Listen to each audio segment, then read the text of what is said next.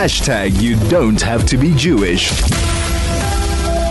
The, uh, the, the issue, of course, around well, I, don't know if it's ego. I don't know how important victory uh, is in this type of a situation. So, for example, if the if uh, Israel had to completely withdraw from Gaza now in terms of what Hamas is asking in order for them to release the hostages? Well, of course, that would be perceived as a victory by Hamas. I, I, would imagine that would be a very, very dangerous and foolish thing to do. I can't imagine Israel would do it, and perhaps Hamas is only offering it, knowing that Israel absolutely can't.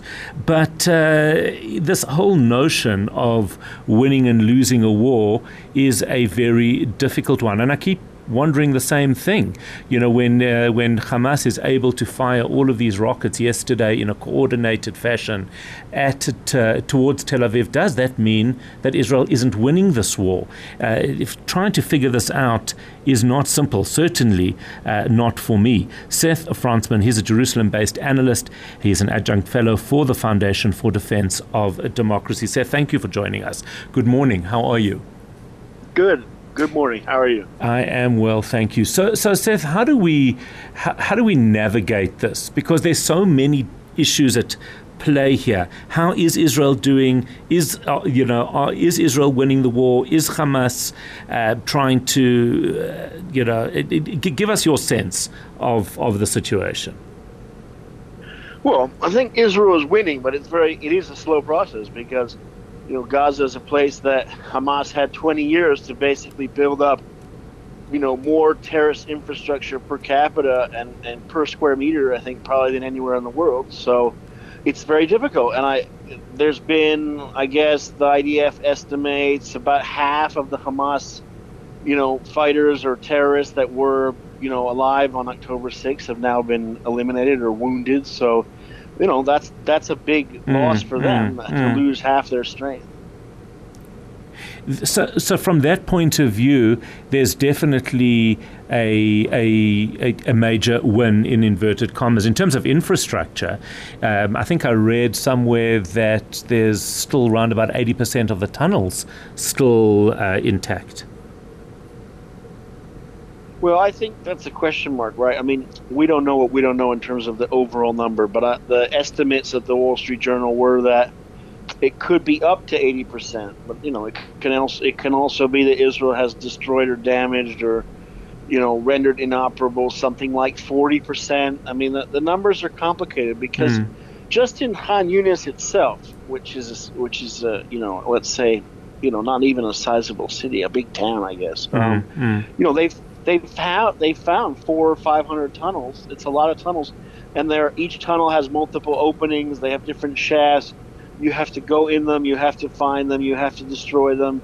Uh, it takes a lot of time. It's complicated. They're all built underneath civilian homes, so you end up damaging all sorts of the other infrastructure that you would have in a normal in a normal neighborhood. I mean, the whole extent of this is is very difficult, and I think that unfortunately most modern armies are not trained, you know, to spend years searching for tunnels. It's the kind of thing, mm, you know, mm. I don't know, you, you train, you know, you train experts to do that. So it's certainly very complicated.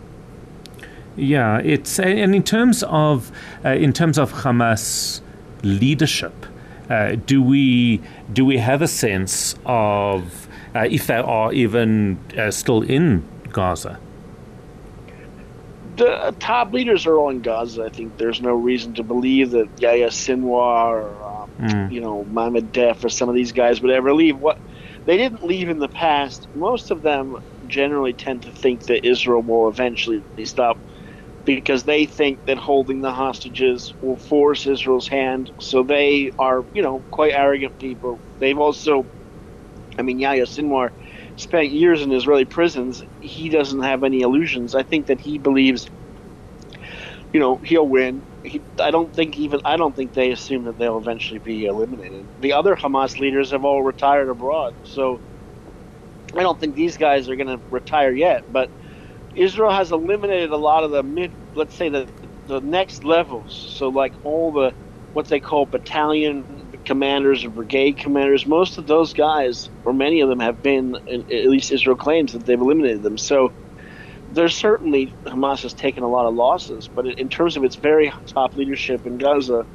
you know those those people are still alive. Mm. And is there any sense? I mean, it, it, it, in terms of what I can understand from the reports, that they are probably somewhere underneath uh, Khan Yunis. Is, uh, is is is that what the latest thinking is? Well, they're probably in Rafah next to the Egyptian ah. border, but there's not that many areas they can go to. I mean, they don't control a lot of territory, but again, again, you know, Gaza is a complicated place, and Israel has to go block by block. I mean, so it can be that you know the the terrorists are hiding, you know, hundred meters from your forces, and you may not necessarily find them. I mean, it also took the United States, I don't know, a decade to find Osama bin Laden. So it can take time to find these people. I think the big question mark is not necessarily that Israel may not even know where they are. It's a question is these people are hiding with the hostages, so you know, trying to get to them can also risk civilian lives. And I think there's a big question mark then about, you know, how to actually do that. Yeah. What should what would a deal look like or what could should a deal look like for Israel that is practical and uh, manageable to as uh, as this comes to some form of uh, head? Well, there are around 130 hostages still being held in Gaza, which Israel thinks more than 20 of them are no longer no longer alive. So right. I think Israel's priority is to get back the living ones, which mm. is hmm. about a about a bit more than 100 people. The priority would be to to get them back, you know, and maybe in some sort of a, a deal that sees a ceasefire or pause in fighting for, you know, they've been talking about a month or something like that. But that has lots of perils because you don't want to have Hamas come back to power. You want to make sure that Hamas actually fulfills the deal. The last deal, you know, Hamas violated the terms of it pretty quickly. So, it, you know, this is a terrorist organization that massacred a thousand people and, and, and in the most brutal way possible. So, it's very diff- bit, bit difficult to trust them. I think.